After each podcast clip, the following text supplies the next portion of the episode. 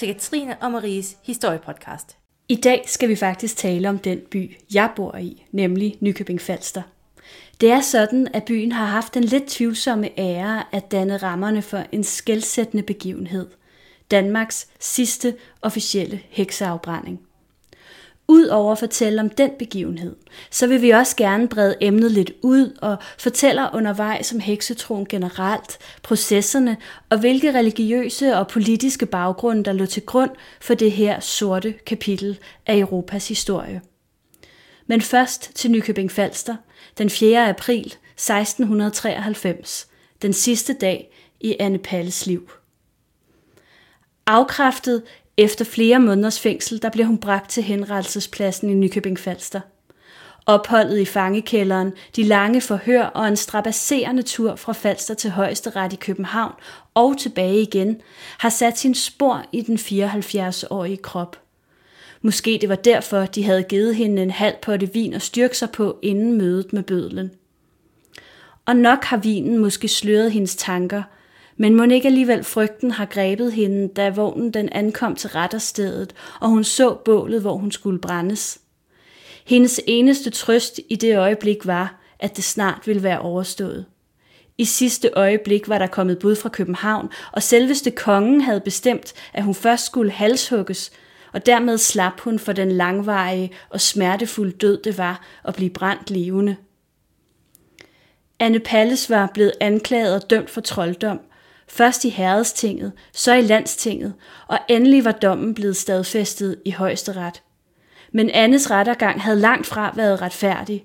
Den bar præg af personlig nag og den stærke folketro, som levede i bedste velgående blandt befolkningen.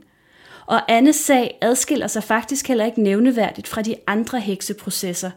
Den er præcis lige så tragisk og frustrerende uretfærdig. Når hun alligevel bliver fremhævet, så skyldes det, at Anne Palles blev det sidste menneske, som de danske myndigheder henrettede for trolddom, og med hendes henrettelse flammede det sidste officielle heksebål op i Danmark.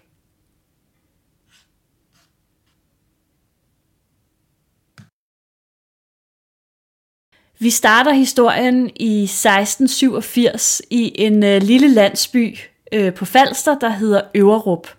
For folk, som er sådan lidt geografisk stedkendte på Falster, jeg ved, du er det, Katrine, øh, du ved alt om Falster. Øverup, og lige om lidt skal vi høre om Tåderup.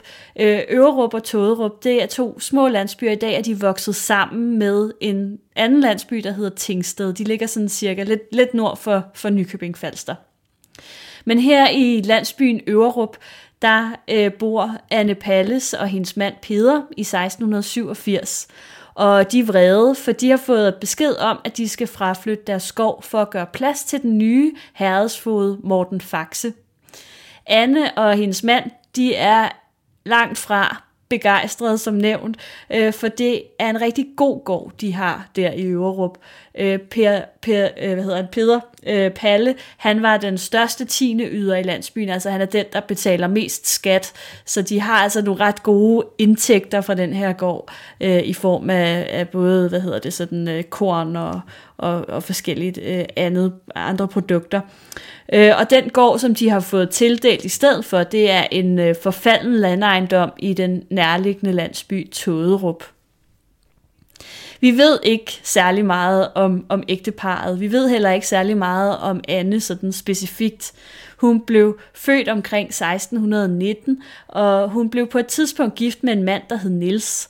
Øh, de har fået børn, øh, fordi vi ved, at i 1687, der øh, har de, eller bliver der nævnt en søn, som er voksen og er soldat i Nakskov, så om ikke andet, så har de i hvert fald fået et barn sammen. Niels øh, må vi gå ud fra er død, øh, og da Anne hun begynder at optræde i de historiske kilder, der er hun gift med Peder Palle. På det tidspunkt, der er hun omkring 70. Øh, ægtemanden beskrives som væsentligt yngre, uden øh, i øvrigt at gå nærmere ind i det. Øh, og der går rygter om, at øh, Peder han kun har giftet sig med Anne for gårdens skyld. I så fald, så må han jo have følt sig temmelig snydt, da de blev tvangsflyttet til Tåderup i 1687. Øh, lige pludselig så står han både uden den gode gård, og så står han med en eller anden gammel dame, som måske ikke har været øh, så sjov for en ung mand at være gift med. Det virker heller ikke umiddelbart som om, at ægteskabet har været specielt lykkeligt. De fik ikke nogen børn. Jamen, hun var da også lidt gammel. Hun var, hun var formentlig i 60'erne, da de blev gift, så ja, det forklarer det. Det, det må man gå ud fra. Øh, og det antyder så også i kilderne, at Peter Palle måske øh, har haft en affære med en af nabokonerne. Det vender vi tilbage til lidt senere, øh, fordi at Anne får faktisk skylden for, for den her nabokones død. Man kunne måske mistænke manden for at have spillet en rolle i de her anklager mod Anne. Det er sådan et oplagt øh, emne, kan man sige, at han har villet af med den her gamle kone, og derfor kan have skubbet lidt til, til, øh, til rygterne. Øhm, men øh, desværre så er kilderne tavse omkring hans, øh, hans rolle i det her. Så vi ved faktisk ikke, overhovedet, øh, hvordan han ligesom har haft det omkring den her sag. Det er faktisk sjovt, du siger rygter, fordi rygter de spiller en vigtig rolle i de her hekseprocesser. Mm. Men det kommer vi til lige om lidt. Først vil jeg snakke om, hvorfor var det oftest kvinder, der blev anklaget.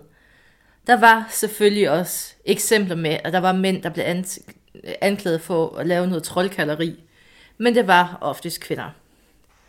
Og der er mange forklaringer. Det er det, man bruger sin tid på, når man studerer hekse. Hvorfor var det kvinder?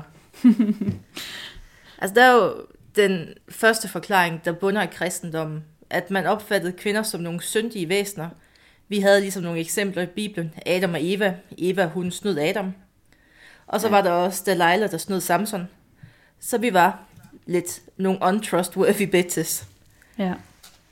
Så var der også levnet fra den gamle religion, hvor kvinder de spillede en mere central rolle i gudedyrkelsen, hvor man havde den lidt mystiske rolle som kvinde, og hvor kloge koner de blev hyldet. Og så, altså det havde man stadig lidt et levn fra, at man godt skulle huske det nogle steder. Og så blev de her kvinder bare lidt mere mystiske. Ja. Og så var der selvfølgelig også den, altså den mest smukke forklaring på det, at kvinder de havde en bedre føling med biologiske transformationsprocesser. Mm. Så det var jo kvinder, der kunne kærne smør. Mm. Altså omdanne mælk til smør. Ja. Og det var kvinder, der kunne tage mel og lave det til brød. Ja. Og så var det kvinder, der kunne tage noget og blive gravid. Man var ja. ikke, ikke helt sikker på, hvordan det fungerede. Nej, Men de præcis, kunne lave ja. babyer, og så kunne de også ja. lave mælk. Ja. Hold da op. Altså det gjorde dem allerede lidt som nogle... Altså der kan man godt blive lidt mistænksom. Hvad, hvad er det, hvad er det, de går og laver? Hvad er det for nogle væsener? De kan lave mælk, og de kan bløde syv dage uden at dø. Det stoler ja, man ikke på. Fandme ikke i orden, altså. Nej, så allerede der, så havde man måske lidt misvilje imod det her. Ja. Og, kv- og kvinder, de slås jo ikke så tit. Vi kan jo bedst lide at sige noget grimt til hinanden. Mm. Og hvis man siger noget grimt til hinanden, og der så sker noget grimt, så kunne det jo godt være, at man var en heks. Ja. Prøv lige at tænke på det. Hvor, altså hvis man nu har bandet af en eller anden for 20 år siden, og nu er deres køer døde, så kan du blive anklaget for at være heks. Ja. Det tog bare lidt tid, før du fik din hævn. Ja. Det, er, det er tankevækkende, når man og tænker på den sladderkultur, vi har i dag. Ikke? Nemlig. Mm. Og så var tanken i de her små landsbyer ofte, at lykke, det var et nulsumspil. Så altså den lykke, der gik fra mig, den fik andre. Okay. Så hvis mit smør lige pludselig kærnede dårligt, så var det jo fordi, nogen havde taget min smørlykke. Ah. Ja, og så må vi ud og finde årsagen til det. Og så, hvis Maren længere ned ad vejen nu engang har kaldt mig en dum kælling, og ønsker mig noget dumt, ja. hov hov, så kunne det godt være, at vi lige skulle ud og, og råbe lidt af hende. Og hvis man kigger på hekseprocesser, så starter det ofte med et skænderi, hvor at heksen, hun er blevet behandlet dårligt og blevet skubbet ud i en eller anden situation, hun ikke kunne overskue. Mm. Og så har hun råbt noget, og bum, så har man hende. Så laver man en årsagsforbindelse til, hvis der nu er sket noget dårligt. Hvis der er sket noget dårligt i fortiden, så kan det jo være, at det er hendes skyld. Ja. Og det hjalp jo ikke, hvis man allerede havde et dårligt rygte. Rygtet, det gør man op i, har man haft en hensigt, har der været en handling, og har man haft et dårligt ry i forvejen. Og det mm. dårlige ry, det kunne opstå, fordi at man angav hinanden i de her hekseprocesser. Det var en del af gamet. At når du blev revet ind for at blive undersøgt, at du er en heks, så blev det forventet, at du angav nogle andre. Ja. Og, og selvom sagen ikke blev til noget, det kunne man, man kunne ikke øh, dømme folk for at være hekse bare på grund af ryget. Det blev mm. fastslået i den kalumborske recess. Men selvom du ikke bliver dømt for at være heks, så har du nu et ry for at være heks. Og så fortsætter det bare ned i en rigtig dårlig spiral, for alt dårligt, der sker nu, det kan blive, bundet til dig. Ja. Man bliver simpelthen bare en syndebuk. Man bliver en syndebuk, der også, i, hvis man læser mange af de her sager, så kan folk lige pludselig huske tilbage 10 år, hvor du mm. er gået over en korsvej ved fuldmåne, og det har de del med set. Ja. Hov, hov. Det kommer vi også til at se om lidt med, øh, med den videre Jamen. historie med Anne. Jamen, fortæl videre med Anne. Ja, jamen altså, man kan jo sige, at, øh, at, at øh, ja, i virkeligheden, nu startede vi jo i 1687 i Øverup, men øh, historien den starter faktisk et helt andet sted og på et helt andet tidspunkt. Øh, nogle år senere faktisk, i, i 1692, øh, i en anden landsby på Falster, i Lommelev, som ligger lidt længere over på, på Vestfalster. Som alle Her, ved. Der, som alle ved. Øh, Lommelev er i øvrigt kendt for en mose, øh, hvor der blev fundet lurer. Ja, hvad? Vigtig detalje. Bronzelurer, du ved, de der bronze Nå. Ja, Lommelevlurerne. Nå, det er en anden historie. Øhm, Karen Gregers, hun boede i Lommelev, og hun var egens kloge kone, som du netop har beskrevet de her kvinder, som kunne lidt af hvert. Øh, det var faktisk det her med de kloge koner, det var sådan lidt en institution, ikke? Øh, selvom det foregik i al hemmelighed, og i princippet også var ulovligt, så var det ret udbredt. Øh, og det var sådan set ikke kun kvinder, det var egentlig også mænd, der kunne det her. De kunne hjælpe med næsten alt, og især så vidste de temmelig meget om for eksempel helbredende urter og planter. Så man kan sige, at det var, der var en større chance for overlevelse, hvis man nu valgte at gå til byens kloge kone med sin bullende finger, end hvis man gik til lægen, som formentlig ville øh, prøve at helbrede den med kviksøl eller sådan et eller andet. Øh, som man jo gjorde dengang.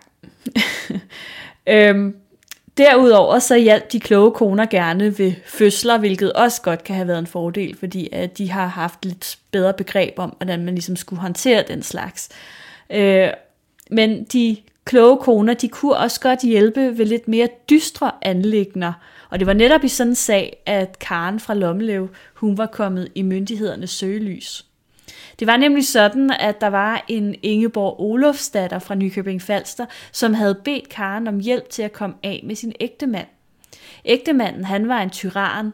Øh, han havde blandt andet slået Ingeborg flere gange, og hun øh, bad Karen om et middel, der kunne i, i gå så en stille vreden. Lidt abstrakt formulering, men det betød faktisk i første omgang ikke, at han skulle dø. Øh, hun ville gerne bare have noget, som ligesom gjorde ham måske lidt apatisk, det ved jeg ikke. Der var bare ikke rigtig noget af det, som Karen foreslog, der virkede. Øh, så til sidst så endte det faktisk med, at de besluttede sig for, at han skulle decideret bare rydde sig vejen. Øh, og det endte med et giftmor, som blev opdaget desværre, eller det ved jeg ikke om var desværre, det var jo ret gement gjort egentlig, men øh, og myndighederne de kom altså på sporet af Karen.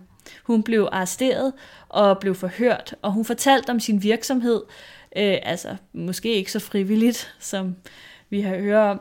Øh, og derudover i den her proces, så afslører hun jo så også, hvem der i øvrigt arbejder som hekse øh, rundt om på Falster. Hun øh, nævner fem kvinder, og heraf, der er en af dem, altså Anne Palles. Kan vi mærke spiralen nu? Ja, den begynder nu. Vi, jeg vil sige, at jeg ved faktisk, altså der, der, der, der bliver ikke ligesom nævnt, hvorfor, at om, om Karen har et horn i siden på Anne, eller om det ligesom er bare en eller anden gammel kone fra egnen, øhm, som hun tager. Øhm, eller, eller måske alligevel, for der gik jo nogle rygter om Anne. Men det vender jeg tilbage til lige om lidt. Fordi det var sådan, at Karen, hun stod selv dømt for trolddom og mor. Øh, og det er ret sandsynligt, at det var i håbet om at mildne sin egen straf, at hun udleverede de fem hekse på Falster. Og nu vil jeg ikke spøjle for meget. Øh, men det virkede. Karen, hun kunne fortælle, at der gik rygter om, at Anne havde været skyldig i en nabokones død. En gang i 1691, der havde der været fest, og Annes mand Peder, han havde danset med nabokonen Maren Jakobsdatter. Peder han havde ikke lagt skjul på, at han rigtig godt kunne lide den her nabokone. Hun var bare dejlig. Øh, og han skulle endda have sagt, hvem der bare engang kunne få sådan en kvinde. Da det kom Anne Palles for øre, der øh, blev hun knap så begejstret. Hun øh, gav Maren en kæmpe skideballe og lovede hende en ulykke, hvis ikke hun holdt op med at danse med andres mænd, og i øvrigt holdt op med at blive rost af alle. Jeg tror, der var en lille smule jalousi indblandet i den skideballe. Øhm, efter nogle tid, så blev Maren faktisk syg, øh, og sygdommen den startede i fingrene og bredte sig efterhånden til hele kroppen, og til sidst så døde Maren. Og selvom at man jo ikke sådan direkte kunne bevise en sammenhæng, så var der jo det her rygte om, at Maren hun jo havde været sur. Nej, undskyld. Anne havde været sur på Maren, og derfor øh, havde nedkaldt en ulykke over hende, og nu var Maren jo død. Der var kun én logisk forklaring på det. Jamen, årsagsforklaringen er jo, altså den er klar. Den er fuldstændig klar. Uheldigvis, og nu spidser sagen til, uheldigvis, så var det herredsfoden Morten Faxe, jeg ved ikke om navnet ringer en klokke, han er nævnt før, som forhørte Karen. Og det var jo netop Morten Faxe, hvis ankomst havde gjort, at Anne og Peter Palle de var blevet tvangsflyttet fra gården i 1687. Han vidste godt, at ægteparet de havde været vrede over den her tvangsflytning, men øh, nu fortalte Karen så yderligere, at Anne på selve flyttedagen skulle have vendt sig om og pisset ind i porten for at pisse ulykke ind på gården, så alle køer, der fremover gik gennem porten, ikke ville trives. Og Morten Faxe, han tænkte, hmm, fordi han havde faktisk længe døjet med sygdom og dødsfald blandt sit kvæg. Og nu havde han jo fået forklaringen, den eneste logiske forklaring, øh, så han besluttede, at Anne Palles hun skulle fængsles. Den 31. Øh, august 1692, der blev Anne hun blev øh, arresteret og, og sat i fængsel på Nykøbing Slot. Anklagen mod hende den lød på, at hun havde bespottet Guds navn og stod i ledtog med djævlen. Inden vi går i gang med at fortælle om Annes retssag, så vil jeg lige kort rise op, hvordan det juridiske foregik på det her tidspunkt. Mm. I Danmark var det den værstlige øvrighed, der var to sager om trolddom. Modsat i Sydeuropa, hvor det var kirken, der tog sig af det der med inkvisitionen. Og selvom vi i Danmark sagde, at det var den værstlige øvrighed, så var præsterne også inden over det, fordi at teologi stadig var en samfundsvidenskab. Ja. Og forbrydelsen den var så underlagt det værtslige, men man rådførte sig med teologien. Og det gjorde det til et krydsfelt mellem de her to videnskaber og skulle dømme i trolddomssager. Indtil 1617, der man egentlig kigget mest til jyske lov, hvor man kiggede på den skadevoldende handling, der udløste en anklage. Man kiggede ikke så meget på det djævelske. Man kiggede ikke så meget på, at man stod i ledtog med djævlen. Det ændrede sig så i 1617, og det kommer vi ind på lidt senere. Men man var stadig bevidst om, at synd, det var ikke lige med kætteri, selvom det var meget alvorligt. Men på det tidspunkt, hvor Anne skal dømmes, der er 1617-forordningen trådt i kraft, og så, er det, så har pipen en lidt anden lyd. Og mm. der har hun jo forbudt sig imod Gud. Mm. Og det vigtigste, man skal i gang med som anklager her, det er at finde ud af, har Anne indgået en pagt med djævlen? For har man indgået en pagt med djævlen, så forsager man Gud, og så dyrker man djævlen. Og det skal man dø for. Fordi ja. at den eneste måde, hun kan blive frelst på, det er at erkende sine sønder og møde Gud. Og det gør man jo bedst, når man er død. Sympatisk. Lo- logik, Marie. Jamen, jeg ved det godt. Jeg er sådan et irrationelt tænkende menneske. Så Marie, hvordan foregår den første del af retssagen? Ja, altså, øh, som du lige har sagt, så, øh, så, så krævede den her med, at man, man havde hengivet sig til, til djævlen, det, det var, det, det, der var ligesom kun én straf, og det var døden. Man skulle kastes på bålet og brændes levende. Men i en retssag, så er det temmelig svært at, at påvise eller bevise, at, øh, at man har en pagt med djævlen. Øhm, og det krævede en, øh, en personlig tilståelse. det var der ikke særlig mange, der gjorde. Det kan man måske godt forstå. Altså, kom med en personlig tilståelse. Og derfor så, øh, så var det en, øh, en måde at fremtvinge tilståelsen øh, på, var at bruge tortur. I en bestemmelse fra 1547, så var det godt nok blevet fastslået, at man ikke måtte torturere før, folk, før de blev dømt. En lille vigtig detalje, man lige skal bide fat i. Før de blev dømt. Det kunne dog gradbøjes. Og i Anne Palles tilfælde, øhm, er det, det, det bliver kun nævnt sådan indirekte i kilderne, men hun er måske blevet udsat for det, vi i dag vil kalde moderat fysisk pres. øhm, det, det bliver ikke nærmere beskrevet, hvad det i så fald kan have været. Men dem, der gjorde det, øh, det var en øh, flok sovnepræster med Nykøbingpræsten Gregorius Simmer i front. De gik i gang med at afhøre Anne, før retssagen gik i gang, og det var faktisk hverken lovligt, og det var bestemt heller ikke officielt. Øhm, og derfor findes der heller ikke nogen afskrifter eller kilder, der beskriver, hvad der foregik på det her møde. Det eneste, den eneste grund til, at vi kender til det, det er fordi, at Anne hun fortalte senere om det øh, under retssagen i højesteret.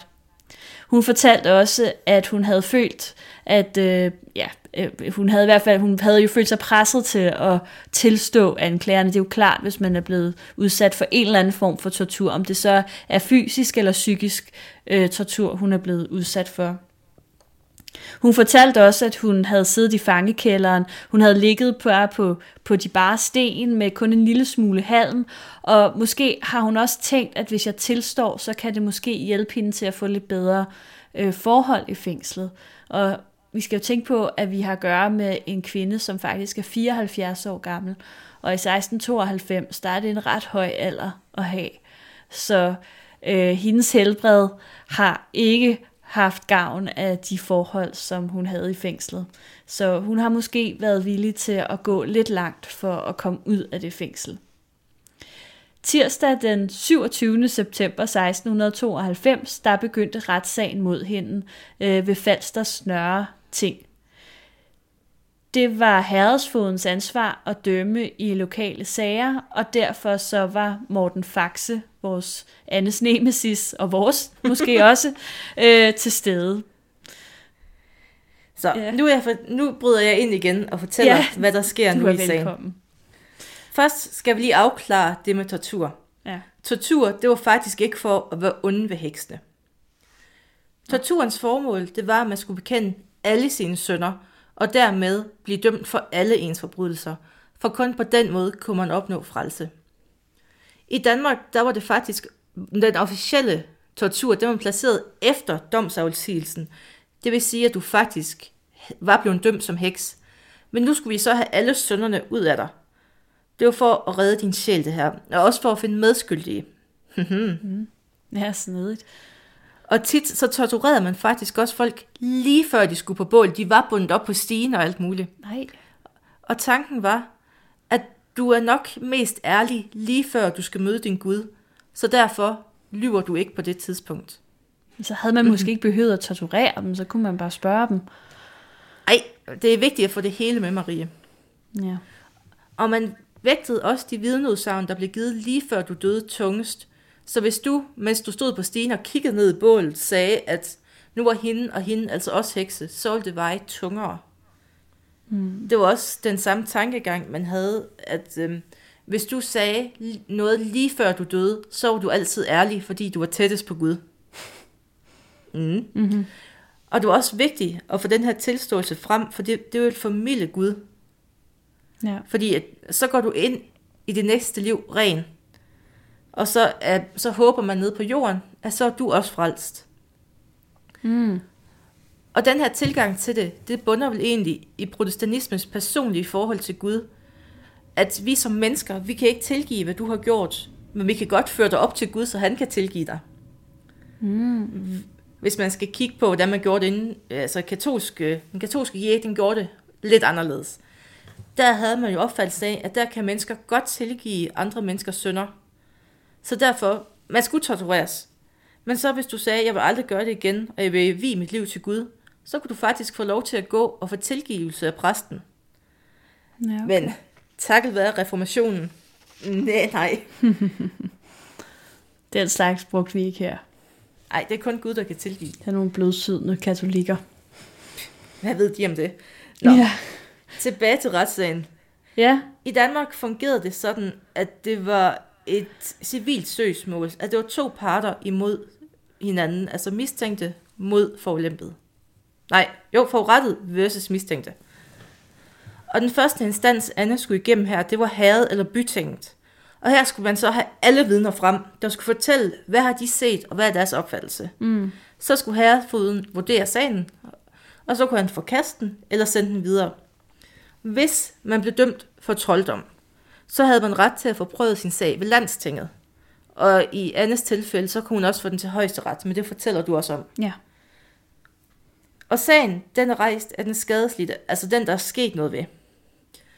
Og den skadesrettede sag, den bunder i den måde, man opfattede trolddom for i den, i den her lille by. Så det vil sige, at det, du opfatter som trolddom, det er det, du går i retten på. Så det kan jo godt variere. Mm. Altså, hvad er trolddom? Det er jo egentlig et meget bredt aspekt. Ja. Mm. Ja. For eksempel, altså gavnende magi, det kommer jo sjældent altså, i retten. Altså hvis du gik og hjalp folk med det quote on quote magi, du kunne, så blev du nok ikke dømt, fordi så hjalp du. Ja. Men hvis køerne døde, tada, ja. så skulle du i retten. Ja, okay. Ja. Ja. Men jeg ved ikke om... Øh, jeg ved faktisk ikke, hvem der havde, hvem der, hvem der var den, øh, hvem der stod bag søgsmålet i Annes sag. Det kunne godt være, at det var Morten Faxe. Altså, det er jo primært ham, som er forurettet, kan man sige. Så han var faktisk både dømmende Ja. og... Han var hamrende inhabil. Og Men det er også bare igen det der med, at det er, det er så grotesk, det her retssystem. Altså, på, på papiret virker det jo okay. Men, men i virkeligheden havde de her mennesker jo intet begreb om saglighed og retfærdighed.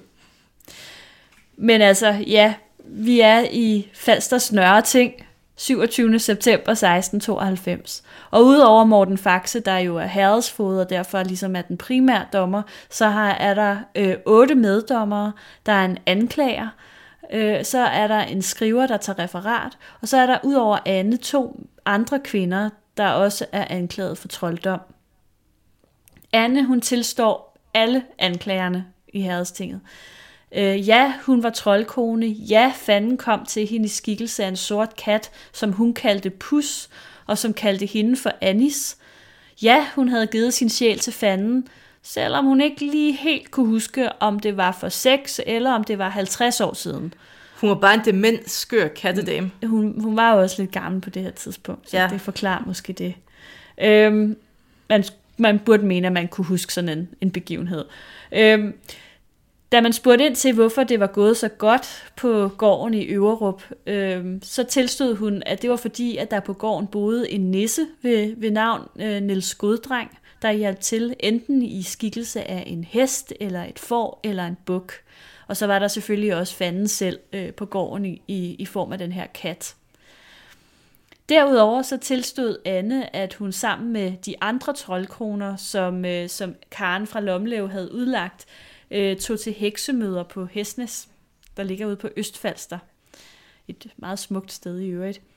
Her øh, mødtes de blandt andet med en, navn, en mand med, med det fantastiske navn Hans Stang, som kom fra Hasselø. Hans Stang.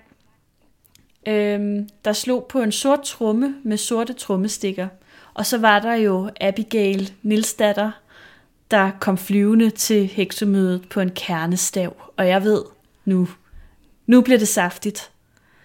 Nu skal vi nok bede folk om, der hørt, hvis de hører det med jeres børn, så hold lige børnene for ørerne. Ja. Hvis kristne faster Anna, hun hører med, hold hende for ørerne, for guds skyld. Ja.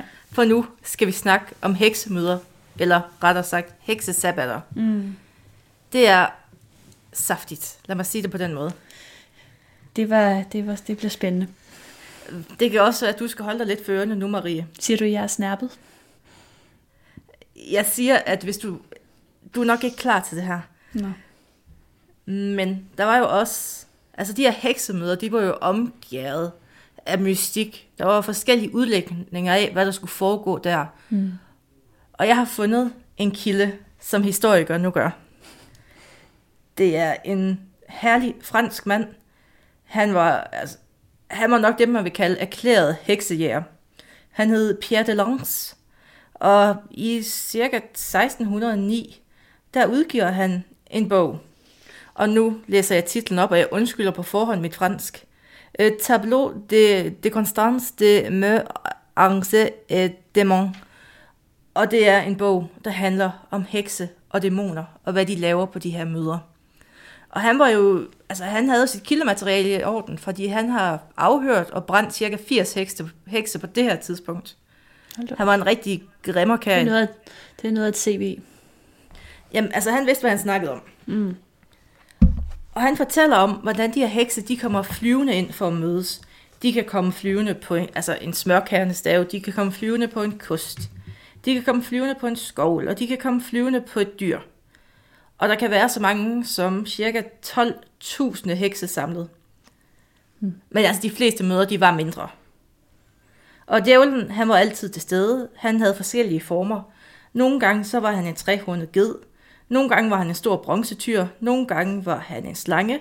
Men lige meget, hvilken skikkelse han valgte, så glemmer Langs aldrig at fortælle om hans store penis og de skældede testikler. Mm.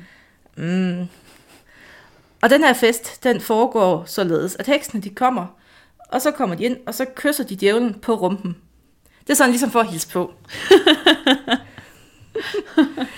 og så skal hun fortælle alt det onde, hun har lavet siden de sidst snakkede sammen. Ja. Og hvis hun ikke havde noget at fortælle, så skulle hun piskes. Oh.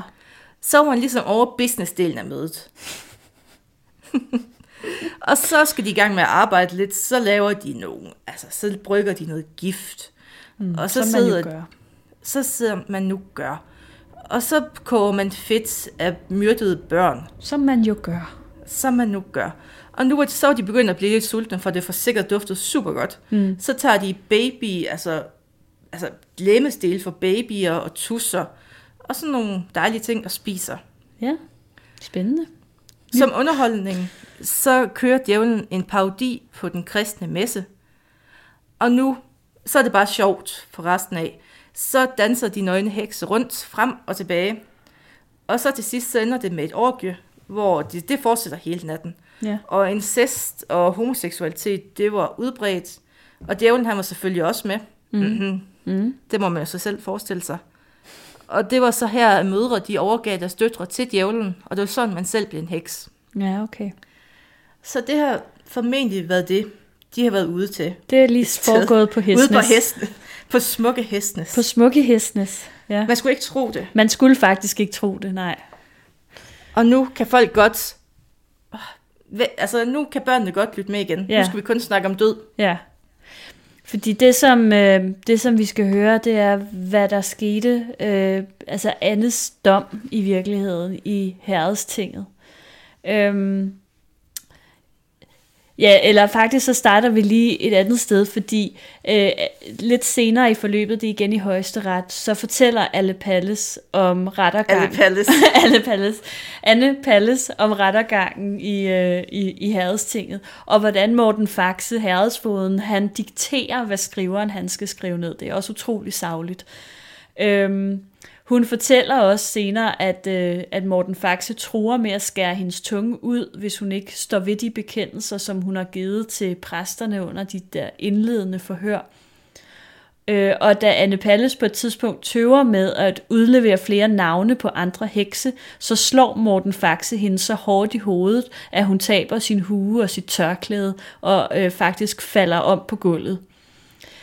Det øh, siger Anne Palle selv, og det bliver bekræftet af et andet vidne senere i, i højeste ret, men det står selvfølgelig ikke i referatet. Der står bare, at øh, at, øh, at djævlen kom over hende og gjorde hende både døv og stum, så hun dejsede om. Og det kan man selvfølgelig sige, måske er det en lidt genistreg fra skrivers side, fordi antyder han der, at Morten Faxe er djævlen? Nå. øhm, den 2. november 1692, der skal Anne Palles modtage sin dom og øh, det er heller ingen ringer end Morten Faxe, der skal afsige dommen, altså herredstingets øh, vurdering af, hvad der skal ske med hende. Øh, han afsiger dommen alene, selvom han faktisk ifølge loven skal gøre det i selskab med de her otte meddommere. Og øh, dommen er hård. Morten Faxe han lægger vægt på, at Anne har tilstået alle anklagerne og udmåler følgende straf, at hendes tunge bør afskæres levende og sættes på en stage, og kroppen siden kastes levende på bålet og opbrændes. Og det er jo rigtig, en rigtig dejlig øh, dom, hun har fået der. Han virker i hvert fald ikke som nogen speciel øh, kolerisk eller hissig person, ham her. Det må man sige. I Danmark, der kan ingen personer henrettes i trolddomssager i 1692, vel at mærke, før deres dom er stadfæstet i landstinget, eller landsretten vil vi kalde det i dag. Der findes desværre ikke særlig mange oplysninger om, hvordan retssagen den forløber i landsretten, men landsdommeren han holder fast i Morten Faxes dom, men fjerner dog lige den del om, at tungen bliver skåret ud. Jeg ved ikke, Morten Faxe har åbenbart et eller andet med at skære tunger ud.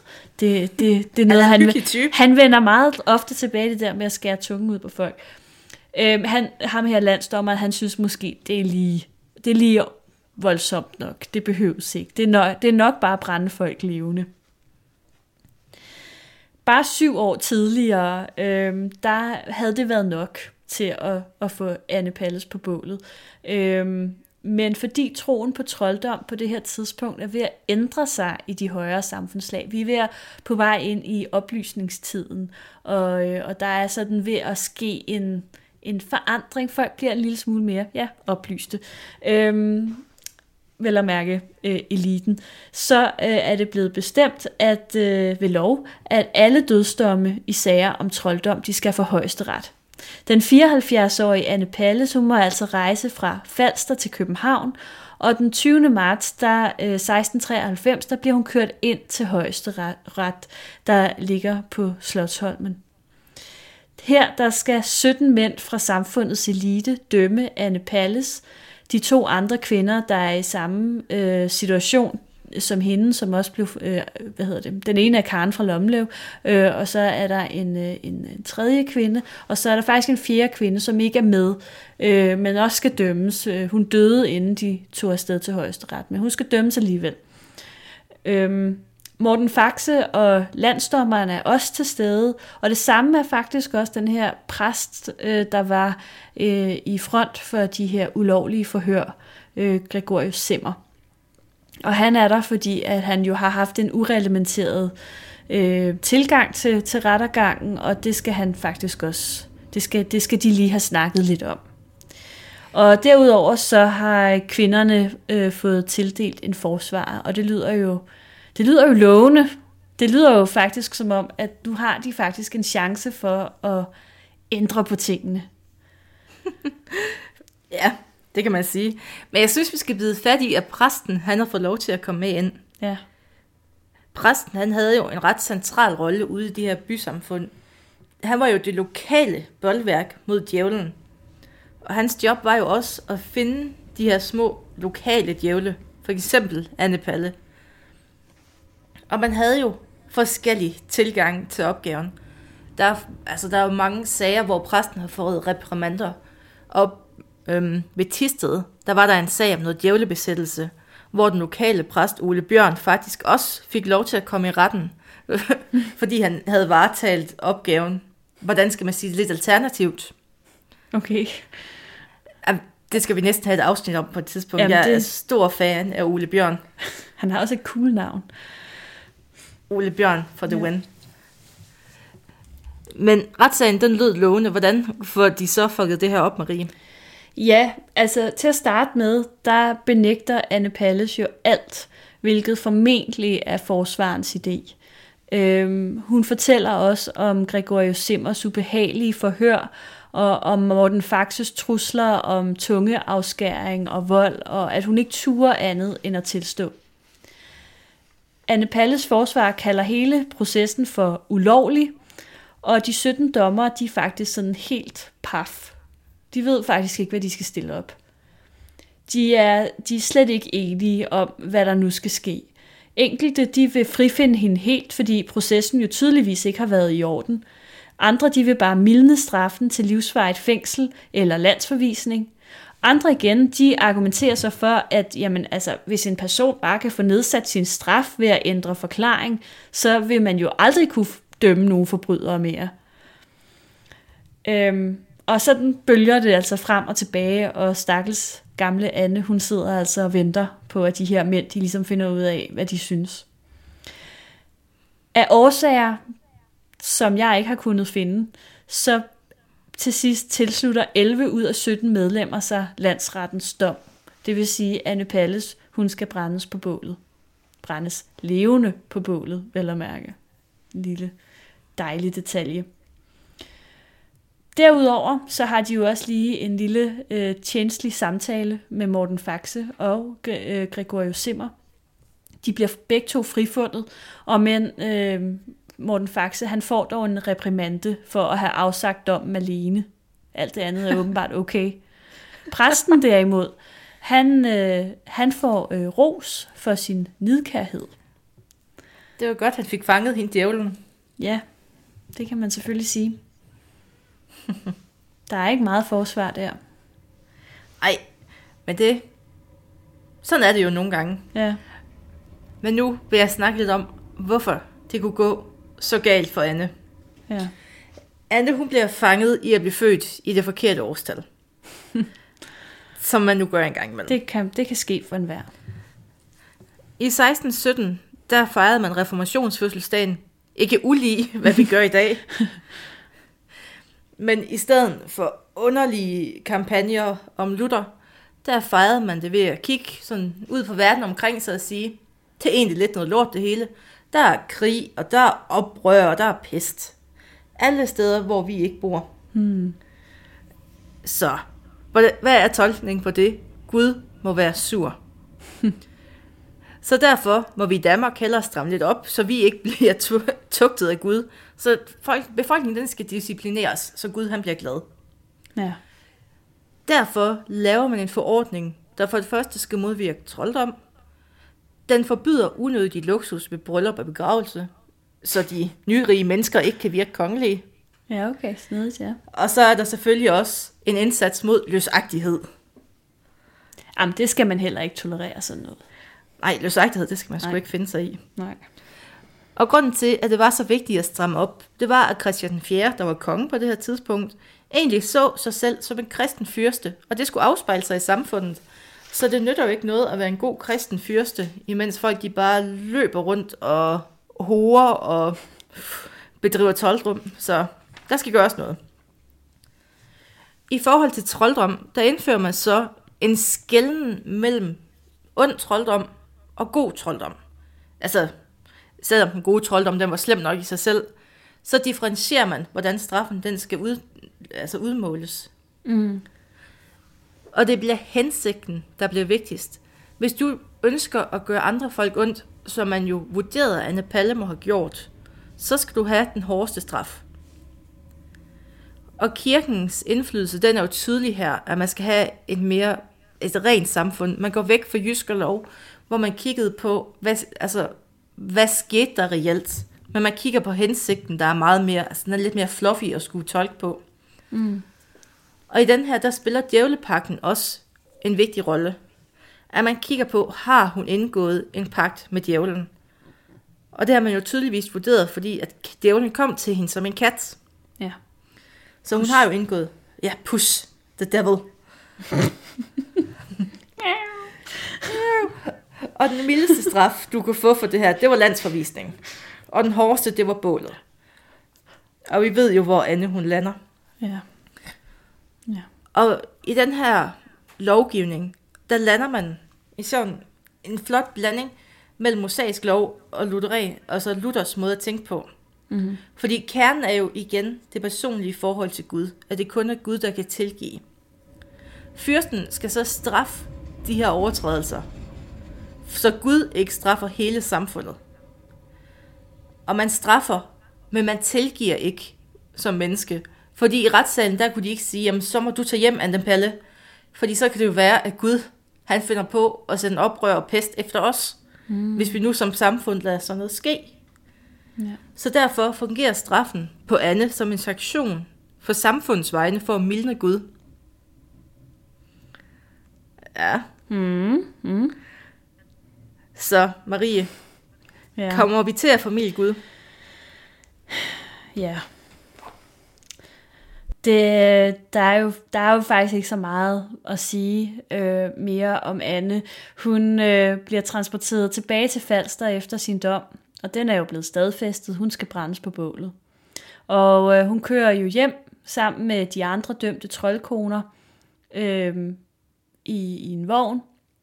Det er en lang tur hjem i en hestevogn fra København til Falster. Dengang var der jo ingen broer heller, så man skulle over med en færge. Og jeg tænker, at stemningen nok har været en lille smule anspændt. Øh, en smule. de her kvinder. Ja, fordi hende, der startede det hele, Karen fra Lomlev, hun fik faktisk nedsat sin straf. Hun øh, slipper med pisk og landsforvisning. Så Okay, er så der, en øh, mildere straf. hun fik en mildere straf, ja. Trods det, at hun faktisk var dømt. Hun var jo faktisk anklaget for mor. Og, og Men hun slap. Hun slap, fordi hun angav de andre, må vi gå ud fra. Øhm, Abigail Nielsdatter, hende med kernestaven, øhm, hun, blev, hun blev faktisk frifundet. Øh, og alligevel landsforvist, dog på grund af sit rygte. En sidste kvinde, det var hende, der døde i, i fængslet, øhm, før de kom til højesteret, Anne Kruse. Hun, øh, ja, hun var jo død, så det var jo sådan lidt, men, men hun skulle altså dømmes alligevel, og det blev hun også, og hun blev dømt til, at hendes lig skulle brændes på bålet. Jeg ved ikke helt, hvordan at, at det passer ind, fordi hun var jo ligesom død, så man må jo gå ud fra, at hun var jo kommet op til Gud, eller hvad. Men Jamen, man kan jo sige, at hvis djævlen stadig bor i hende, så er det en Ja. ja. god idé lige at få brændt det ud. Det er selvfølgelig sandt. Så renser man ligesom det hele. Derudover så havde, øh, så havde kongen så også... Øh, ja, han sendte jo den her benådning. Øh, det var jo ikke en benådning, kan man sige, men i hvert fald en, en, en formidling af, af straffen, øh, der, der gjorde, at, at Anne hun skulle halshugges, før hun, øh, hun blev brændt på bålet. Så hun slap for at blive brændt levende. Og derudover så skulle der stilles en nærmest kalde det for en slags skamstøtte op på retterpladsen, der skulle stå der og, og fortælle om de her grusomheder, der, der var foregået. Ikke henrettelsen, men Annes øh, forbrydelser.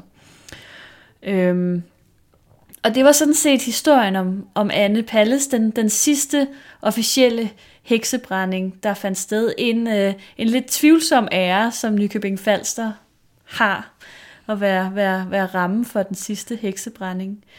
Men, øhm, men du har en øh, du, du har en lille ting om, hvorfor at, at hun måske hellere vil have Jeg været har en- katolik. Jeg har en lille, en lille krølle på halen. ja. Fordi at selvom vi godt kan lide at snakke om the Spanish Inquisition, ja. du, du, du, Nobody expects them. Nej, selvom vi godt kan lide at diss inkvisitionen for at være brutale, og de var de uden tvivl i mange tilfælde, så var inkvisitionen modsat den danske hekseforvaltning egentlig bygget op om kirken. Så det vil sige, at det var kirken, der opdagede heksene, som førte sagen og udførte straffen. Det vil sige, at man ikke blev smidt rundt mellem de her instanser. Mm. Det betyder også, at der var en strømning i, hvordan man håndterede det. Og den katolske kirke kunne modsat den protestantiske jo faktisk tilgive og give Guds tilgivelse. Du ved, ligesom når man skrifter. Ja. Så det vil sige, at hvis Anne havde været katolsk og boede nede i Italien og havde det godt og hed Anne eller et eller andet, Anna.